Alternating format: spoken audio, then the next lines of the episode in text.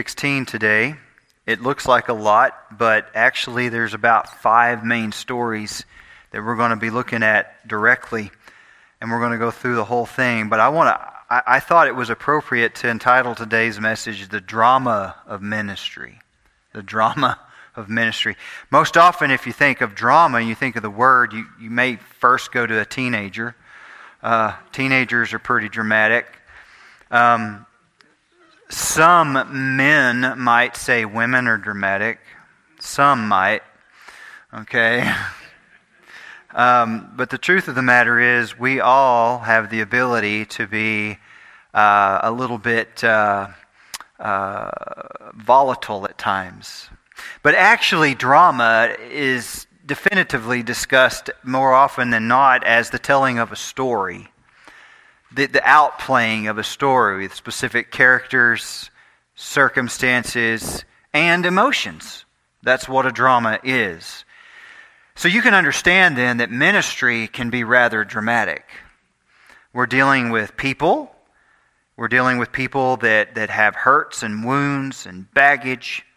Um, we all have character flaws, and we all have idiosyncrasies and things we do, and sometimes we cancel each other out, and, and sometimes we, we drive each other crazy. But the common theme that drives the church and holds the church together is the glue in all of those, um, uh, with all of those differences, is the blood of Jesus. Jesus Christ is what holds us together. So, whether we come from a, a, a, very rural country, redneck background like me, okay, or maybe you're a more refined and polished person, uh, okay, cosmopolitan. Uh, if, if, if we both know Jesus, we have a common ground. And, and we respect and love each other accordingly through the blood of Jesus. Whether you are black or white or any of the other colors of the races, in Jesus we are one and the same. So I love the verity that the Lord has put on the earth. I love that. And uh, that plays out then into a drama, you know. So today in Acts chapter 16, I wrote, We must be with one another, for we must bear with one another for the kingdom of God. We must bear with one another. And to illustrate this, Ephesians chapter 4, verses 1 through 3 says, I therefore, the prisoner of the Lord, beseech you to walk worthy of the calling with which you were called. Notice calls in bold. There is a calling when God calls to himself. We are the chosen of God to declare his praises in the world.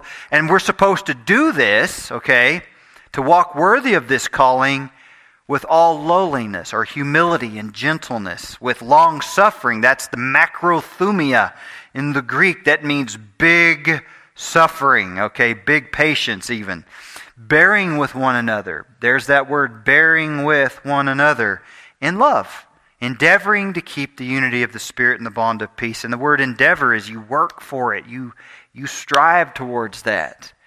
That's our.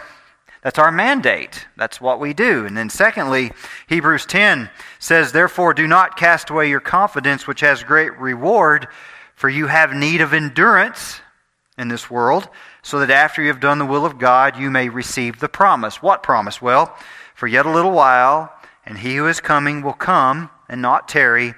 Now the just shall live by faith, but if anyone draws back, my soul has no pleasure in him. So, what the Bible is saying here in both of these passages is that I wanted to bring out was we have this confidence of the Lord coming back. We have to have endurance to deal with not only each other, but the world too because he is going to come back and he's not going to tarry, and we should uh, strive to maintain what I would call a homeostasis of enduring love and, and bearing with one another in the drama of what we call the church. So, Acts chapter 16, then. Think of this. Imagine God Almighty in his infinite wisdom and sovereign rule, chose to disseminate his perfect truth and the gospel of redemption through imperfect, fragile vessels. That, that would be us, that can achieve anything only so long as they are 100% surrendered to His will. That would be us. God chose to do that. But then I said, for the most part, God uh, works His mighty plan in spite of us. Because to do any good, to be any effect in the ministry, to be any effect to one another, do you realize the amount of dying to self we first have to do to be of any use to each other? Okay. Everybody has a combination of stresses or triggers which will put them on the negative, which will put them into opposition mode, resistance, on the offensive or, or defensive, depending. But the drama of ministry is we, we deal with that in obedience to Jesus. We bear with that, not only from the world, but inside the church too, which is why last week, if you remember, we talked a lot about uh, the kind of drama. We didn't use the word drama, but we talked a lot about what the early church in Acts 15 went through and how there was division happening, not only between the Jewish Christians, but the Gentile Christians. And then lastly, between John Mark, Barnabas, and Paul. That's how it ended. They were, they were at odds with each other. So ministry has drama. To start off in verse in chapter 16 verses 1 through 5, after we leave with the division of over John Mark, it says then he came to Derbe and Lystra. And behold, a certain disciple was there named Timothy, the son of a certain Jewish woman who believed but his father was a Greek. So now we're finally, for the first time, introduced to this man, this young man named Timothy. He was well spoken of by the brethren who were at Lystra and Iconium, and Paul wanted to have him go on with him. And he took him and circumcised him because of the Jews who were in that region, for they all knew that his father was Greek. And as they went through the cities, they delivered to them the decrees to keep which were determined by the apostles and elders at Jerusalem. So the churches were strengthened in faith and increased in number daily. When you have that portion down at the bottom in verse 5 and increased in number daily, that's where the problems come. Okay? Typically, we like the us four and no more because we can all pretty much get along. All right? All the people at this table eat steak and we all like it medium. Over there is where you go if you still want it to be ballin'. Brr. That's where they like to have their. So they don't come eat our table. We don't eat their table. You're not welcome here if you don't. So, as a church, we are coming from different backgrounds, and it's important that we remember that. I've got wounds and valleys in my soul that will be there probably until I go home. And that informs me a little bit in what I do. I may see something or hear something that will trigger a response from me. We're emotional people. It's not just the women okay, or the teenagers. It, the men are like that too. They just they just have a way of uh, co- covering it up a little bit better. Well, I say that. That's kind of a joke. No, they don't. We're all the same. So, I, I take that back. You're welcome, Jeff, in the white shirt. Okay. but something else I want you to see. Paul has Timothy here that he meets. And Timothy has a Jewish mother and a Greek father. And it says that all the Jews in the region knew that. Paul wanted to take Timothy with him. We already know how strongly the Jews felt about Gentile believers and that they should be circumcised, they should keep the law of Moses. We went over that last week. Paul does something here that he didn't do in another space with Titus. Paul has Timothy circumcised. He did not have Titus circumcised. What was the difference? What's the dynamic? It was the ministry setting. We have to be willing to engage in a certain level of, of dra- dramatic outcome in order to fulfill our mission. We're going to get to at the end of this today in what's called a matter of principle. Principles matter, right?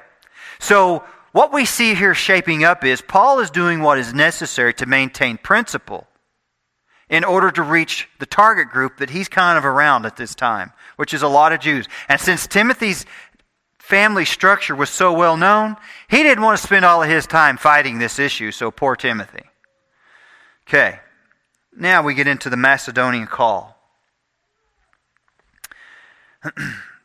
the drama of ministry is found in the Macedonian call. Now, that's a general term that we see happening here in verses 6 through 10. It says, Now when they had gone through Phrygia and the region of Galatia, they were forbidden by the Holy Spirit to preach the word in the Roman province of Asia, which would be where we get Ephesus and those places. That happened later. At this point, though, God said, No, you don't go. After they had come to Mysia, they tried to go into Bithynia, but the Spirit did not permit them. So, passing to Mysia, they came down to Troas. And a vision appeared to Paul in the night, and a man of Macedonia stood and pleaded with him, saying, Come over to Macedonia and help us. Now, after they had seen the vision, immediately we sought to go to Macedonia, concluding that the Lord had called us to preach the gospel to them. First of all, in this drama of ministry, and in what we would call perhaps a little more understanding to us, would be the call to missions. To go somewhere where the gospel is not, and to preach it. There was a vision given to Paul from a man in Macedonia saying, Come and help us. Come. It was compelling. And there was a burden then that was given. Because you see, a true call of God to the area of missions is going to necessitate a burden. Now, look, you may not have like this overwhelming burden, but I think intrinsically in every Christian, what, whatever your view of missions is, you have, you should have, a, an understanding that that is essential. The church was born to be missional, to be going and telling. The Great Commission is when you're going, you're telling the gospel. Sometimes God compels you to go farther than the county line. Okay? He even says go farther than the United States. And you go. You go when it doesn't make sense to go. You go knowing it might result in your death, but you go. Because the going is bound in burden, which is found in the drama of ministry, which is the story of redemption fleshed out through people that God works through. It's a miracle. Have you ever asked God how missional you really are? Have you ever dealt with the question, could I be doing more? Am I as aware of the brethren and the, the brethren in the other parts of the world and the lostness, the blackness that exists in these places? Am I as aware of that as I ought to be? Should I be more aware? That's a question we have to ask. To be a Christian is to be missional. Now, for most in this congregation, your mission is your family. Those you know immediately, your co workers, your co tormentors, you might even say. Okay? That's your mission field. You say, I'd rather go to Africa. Well, God knows that's why you're here. So, no. but here's the thing if you can't be faithful here, how you going to be faithful there? Notice the word immediately in verse 10 there. The mission call has always been an urgent call. And by virtue of it being urgent, there must be drama. Right? There's emotion with it. As a church, as we begin to grow, churches grow, they begin to have drama from various ideas and points of views. But we have to focus on what we're about. Don't forget the fact that Paul at this point is still out of sorts with John Mark and Barnabas, the son of encouragement. He's still out of sorts with them, but he's picked up a new guy. God can use us even in spite of who we are. That's the miracle. That also is the drama, is it not? That's part of the story. Now, going on, the drama of ministry is sometimes discovered on the banks of the river of life. You say, boy, you're being very metaphorical. Kinda. But we have a river over there down in a deep canyon. On that side's Twin Falls, on this side's Jerome. And I always hear, well, it's, well, whatever. Matthew's given me a 25 degree variance. But, but uh, I heard, you know, Jerome and Twin have a rivalry. They have drama? I guess they do. It's like that everywhere you go. Maysville had drama with Lindsay. Of course, we all know the great, great, great chasm that exists between Texas and Oklahoma. Okay? I love the Texas brethren because of Jesus. so, and if you're not from there, you really don't understand how big it is. But it's funny how you have things that happen in your flow of life that you run into and things that bring people to your attention. Let's look at 11 through 15. Therefore, sailing from Troas. So now they're on a boat. So, man, we have, we have seafaring happen in the ministry and the drama of life. Sailing from Troas, we ran a straight course to Samothrace, and the next day came to uh, Neapolis, and from there to Philippi, which is the foremost city of that part of Macedonia, a colony. It was a Roman colony for retired soldiers. That really was. And we were staying in that city for some days, and on the Sabbath day, we went out of the city to the riverside where prayer was customarily made, and we sat down and spoke to the women who met there. Now, a certain woman named Lydia heard us. She was a seller of purple from the city of Thyatira who worshiped God. The Lord opened her heart to heed the things uh, spoken by Paul.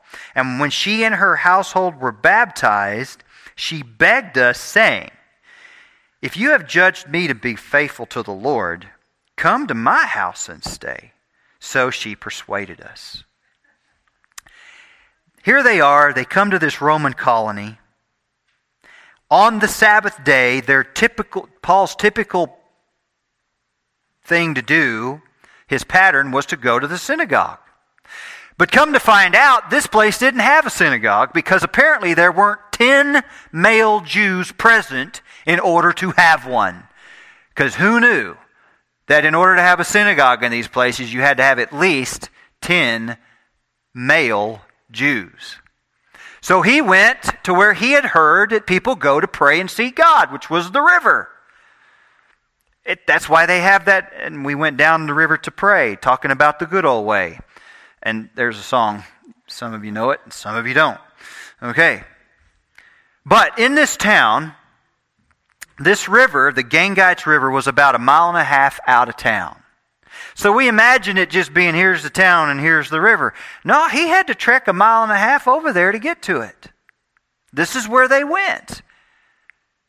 Didn't know what to expect. You understand, right? He was just missional.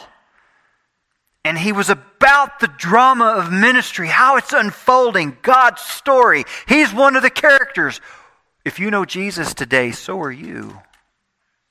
You are part of the tapestry that God is weaving of his kingdom purpose of redemption. You are. A mile and a half, he goes to the river. He just happens to meet a lady there named Lydia. Well, how did she know to meet him?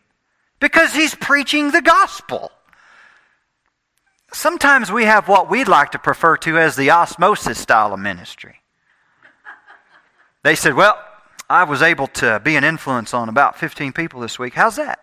We had a business lunch. I said, Okay, what happened? Well, I sat there in the middle. I said, Okay, yep.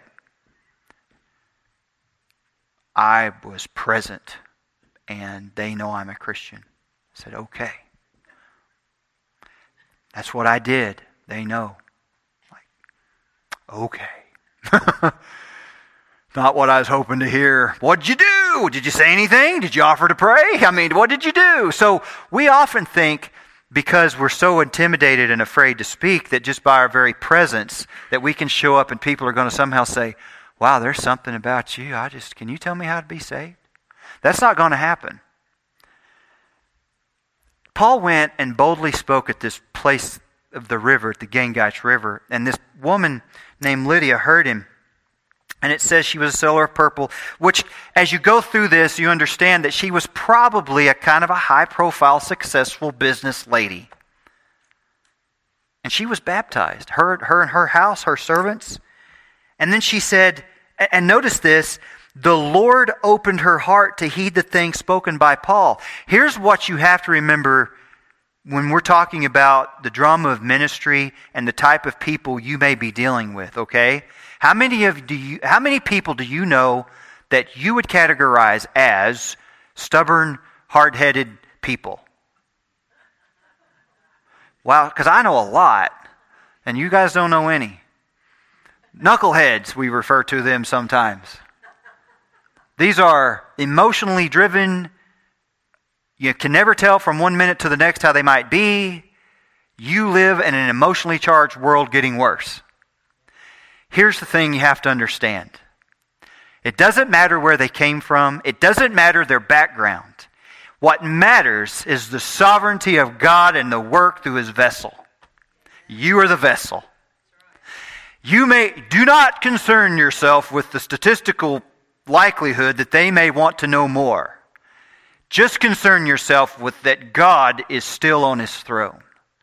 And you be the Christian the representative of Christ that God has made you to be. You'd be amazed at what happens. Don't hold your tongue. Free it up in the name of Jesus. Well, that's what happened with Paul when he met this lady. The Lord, it says, opened her heart to heed the things spoken by Paul. The Lord did that. No one listens to you because you're all that. No one listens to me either. It is a miracle of God. If I God uses you, your life, your personality, your quirks, maybe even your interests, to speak and preach to people. But make sure you give the gospel. I've asked a lot of people these days lately, and I'll simply say this Can you please tell me, as far as you understand it, what is the gospel? Can you tell me the gospel? Oh, yeah. And they will go on and give you everything but the gospel. People don't know it. And I'm telling you, people, people, we live in a time where there's a ton of churches, but there's a very big deficit of understanding what the gospel is. We've done church well in America, but we failed in in, in dispensing and understanding of the gospel. You always want to make me go on on that point, and then I it's like Weston's banjo playing, and he gets up there and he just stops. So she begged us to stay. If you've judged me faithful to the Lord, come stay at my house. There is a love and an attachment with the brethren when Christ is Lord. I've noticed, I guess it's being in my position, when people begin to withdraw from the Lord in their walk as believers, they usually stop talking to me. I wish just once I could zap them. I would just love the just one time, just to be go, you know, but I can't. But they might they must think I can, right? But I can't do that. But they stop talking to me. I've also noticed that they also stop talking to any other influential Christian in their life. In other words, who are they trying to get away from? That's it. That's it. So we are together when we are being about the drama of ministry. We're engaging in the work of God. Now, there's something else here, too. Um, sometimes the drama of ministry, when we are trying to avoid it, finds us. Okay? Now let's look at verses 16 through 24 because now we've had some, you know, that's you can imagine there's some drama there. Now we're getting into some serious weirdness. Okay?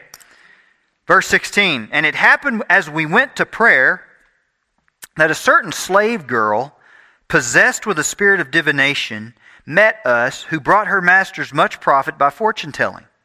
This girl followed Paul and us and cried out, saying, These men are the servants of the Most High God who proclaim to us the way of salvation. And this she did for many days. Verse 18 is very key to understanding this. But Paul, greatly annoyed, okay, distressed, turned and said to the Spirit, he didn't talk to the girl, he talked to the Spirit. Now it's getting really weird. I command you in the name of Jesus Christ to come out of her. And he came out that very hour. And when her master saw that their hope of profit was gone, they seized Paul and Silas and dragged them into the marketplace to the authorities. And they brought them to the magistrates and said, These men, being Jews, exceedingly trouble our city and they teach customs which are not lawful for us, being Romans, to receive or observe.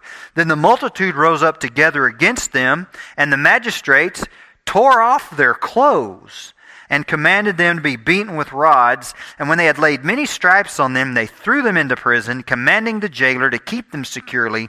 Having received such a charge, he put them into the inner prison and fastened their feet in the stocks. Would you say that this was a dramatic scene? Okay, me too. Man, wrestling with this, I was just like, golly, so weird. They were just going to go pray. That's all. And then suddenly this girl, who's obviously a some sort of a slave, indentured servant to these to these men that own her because she has this possessed this possession spouting off things. Basically what it means is she attached herself to Paul's retinue uh, to his group for many days. In other words it wasn't just a okay weirdo stay over there on your side of the street. She joined the group so that now it was beginning to seem like from Paul's point of view, that she represented him. There's a drama happening here. She was attached. He's like, no, no, she, she's not part of us. She's goofy. But there was more. She was possessed. Now, interestingly enough, in the word divination, the spirit, uh, uh, pneuma in the Greek, there's another word that they've translated to where we get our word divination. And it's the word, this is going to throw y'all. I just want to get, I want to have it up here so I can have it for effect. Puthanos. Do you know what that means? Python.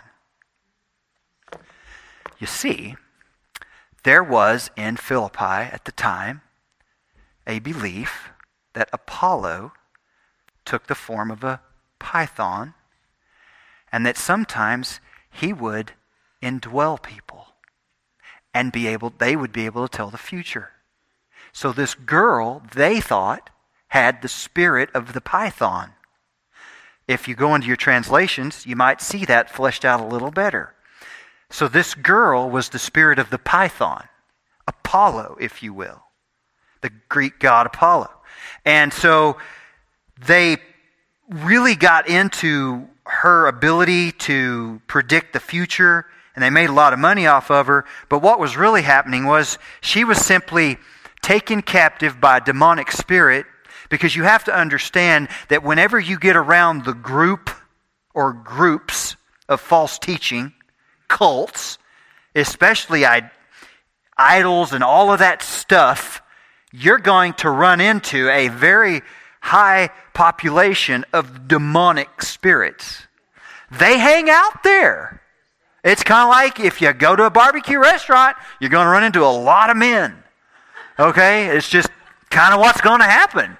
Few women, but mostly men that just want to eat. Paul was annoyed. It says that he just he spoke to the Spirit. To me, that just screams drama. I can't imagine what Silas probably like. Watching. Timothy, we don't know if he's joined up yet or what, but just they're just watching.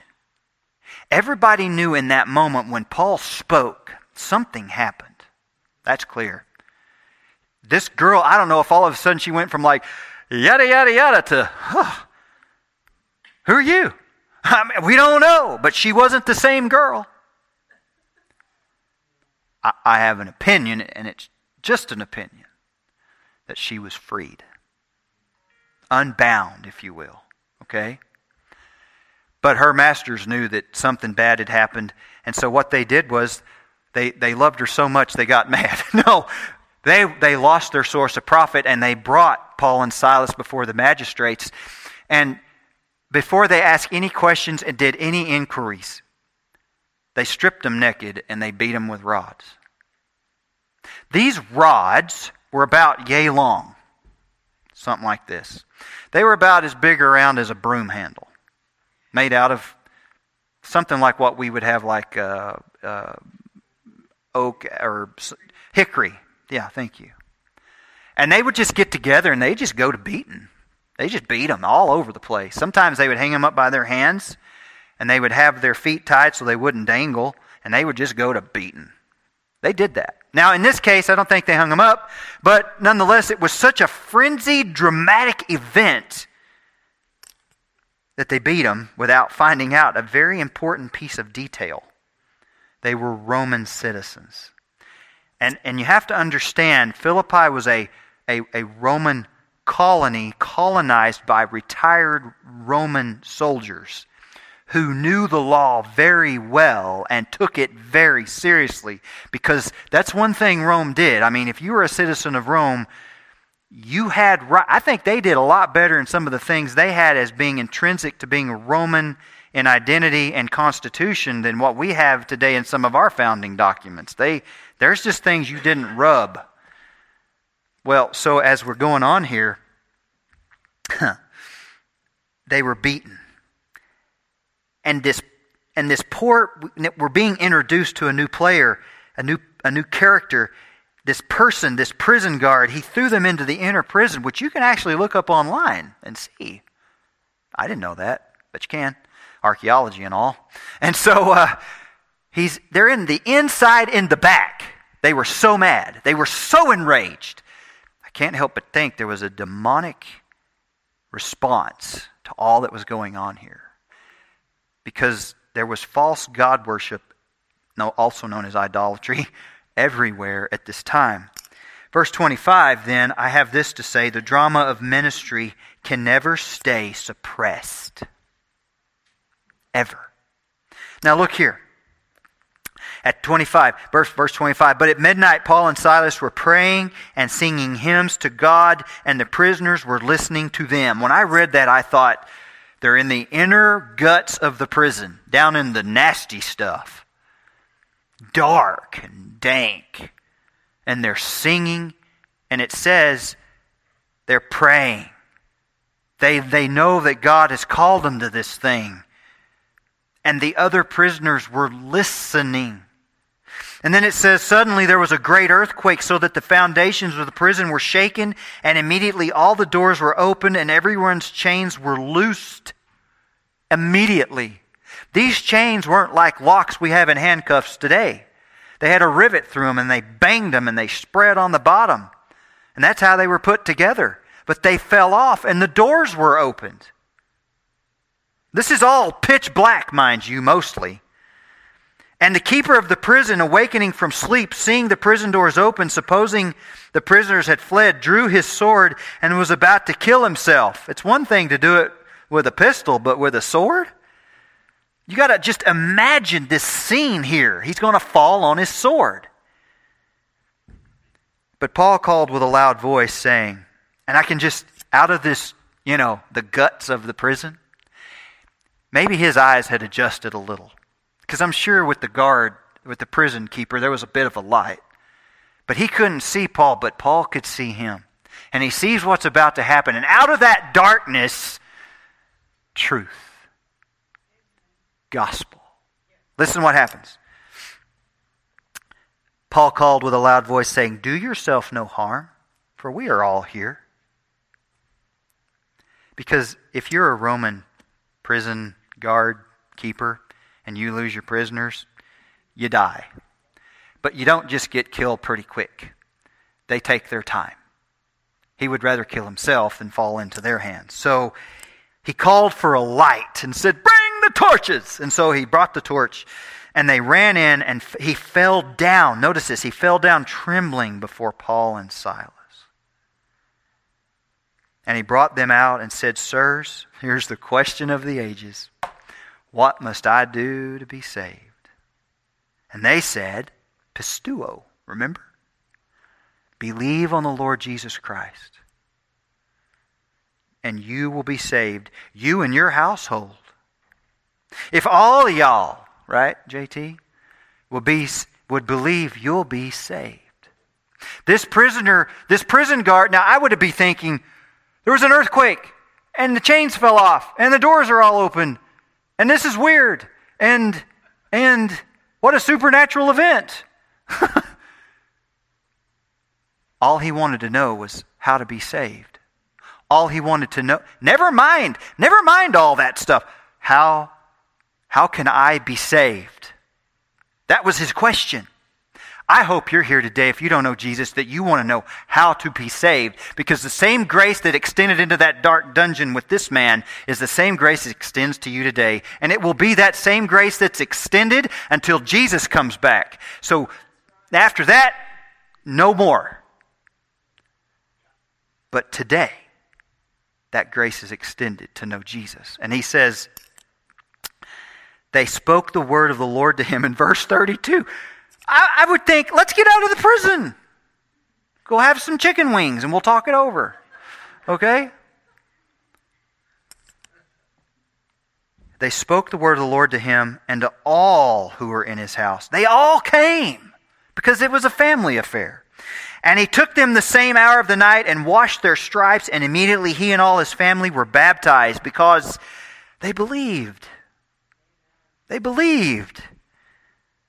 And when he had brought them into his house, he set food before them, and he rejoiced, having believed in God with all his household. And if you think the drama doesn't end there, it does not. It goes on to one more small factor.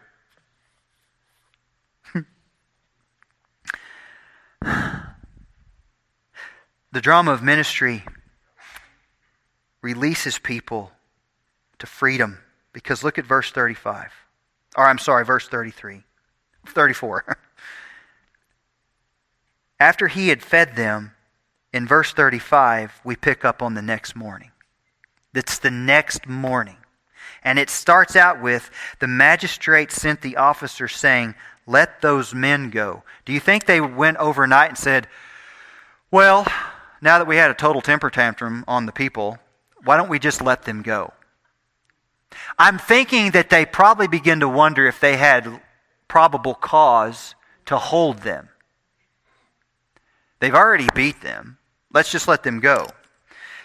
But this is interesting. Verse 36 So the keeper of the prison reported these words to Paul, saying, The magistrates have sent to let you go. Now therefore depart and go in peace. Before I get into the whole magistrate thing, I just want to say, they all went back to jail after they ate. They didn't leave. The prison, here's the thing when, when God is doing a work, He does it perfectly, He does it redemptively. If Paul and Silas, just those two, even if those just those two would have left, he would have been killed the next day. This man, this jailer has been saved. He, he, and his household believed. They had a meal. He, they, washed, they washed their wounds. And then they said, Well, I guess we'll go back to jail.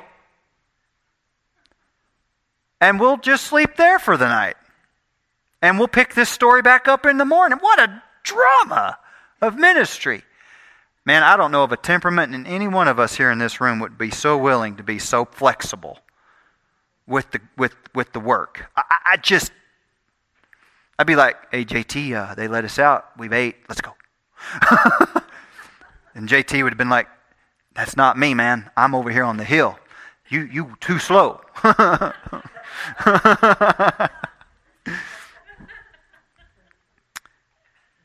so God does all things well. In verse 37, here's what happens. Now, what I want to talk about here is the drama of ministry is played out on the foundation of principle. Remember when I said we would close on principle? Okay. Paul said to them in verse 37 They have beaten us openly, uncondemned Romans, and have thrown us into prison. And now do they put us out secretly? no, indeed. Let them come themselves and get us out. And the officers told these words to the magistrates, and they were afraid when they heard that they were Romans. Then they came and pleaded with them and, bought, and brought them out and asked them to depart from the city. So they went out of the prison and entered the house of Lydia. And when they had seen the brethren, they encouraged them and departed. This thing called principle is this the definition of principle is a fundamental truth or proposition that serves as the foundation for a system of belief or behavior or for a chain of reasoning. Okay? Let them come and take, us out of here. They did wrong. Let them come. Some would say he's being vindictive. I say he's thinking ahead and thinking about the newly established church. If you're going to be a magistrate, exercise your process legally the way you're supposed to. But just know that what happened here today is an example of how uncontrolled and unbridled you are. And I thought to myself, how can I give an example of I have a goofy example to give of a matter of principle just to kind of play into this a little bit. Just work with me here. So we all know that Costco has the mask mandate. And you can't go shop and buy food there unless you put that thing on. Okay, all right. It's their company, it's their store, whatever. And you go in and they provide them. Here it is, here it is, here it is. One day I was behind a cowboy and he had his sons with him. They were all cowboys. They had on their ashtray hats. Okay? Nevada ashtray, right? Okay. What? Flat hatters. Right. Well, they're walking in there, you know, casually. And this particular day, the lady said, Oh, just so you know, on such and such date, you will have to start supplying your own mask. He went, he looked her, and I'm like watching this, you know, because I'm behind. And he, he turns around and he, and you could tell he's just holding it in. He's holding it in. Here was the matter of principle that he began to. He said, Ma'am, it's one thing for the company to tell me what they need done in their store, it's quite another for them to make me pay for it. So, in other words, you want me to wear a mask in your store? Okay. You want me to pay for it? No. That was a line to him that he wasn't going to cross. And it was a matter of principle for him, to which several others in the group said, Yeah, what he said. Right? And she said, I know, me too. Okay? So, in this way, Paul is taking advantage of this opportunity and he's saying, You guys did wrong. It's one thing to beat us, but you better watch yourself because this could come up. It's a matter of principle. Principles are short these days. Paul went on back to Lydia's house and then he encouraged the church. He didn't dwell on the fact that they'd been beaten, and I think we overlook the severity of how bad that was. It was brutal. They encouraged the church and they went on their way because they were so kingdom focused. But here, here at the end, and I'm late today, just understand if you haven't noticed, our world is, is intensifying an emotional response. Everybody is being offended. Everybody is over emotional. Principle is kicked to the curb. But this is the drama that's played out and that one that we have to minister in. There's only one surefire way that we're going to have the strength to deal with it and know what to do because everything's turned on its head. We have to stay in our Bibles. You don't understand the severity of the time if you're not in your Bible. You, you must take up and read daily. It's so convoluted with the people calling evil good and good evil, with such arguments and philosophical prowess that you have to know what the Bible says. But then when you know, you have to be willing to take part in that drama. As Christ followers, sensitive to the Holy Spirit, understanding your mission.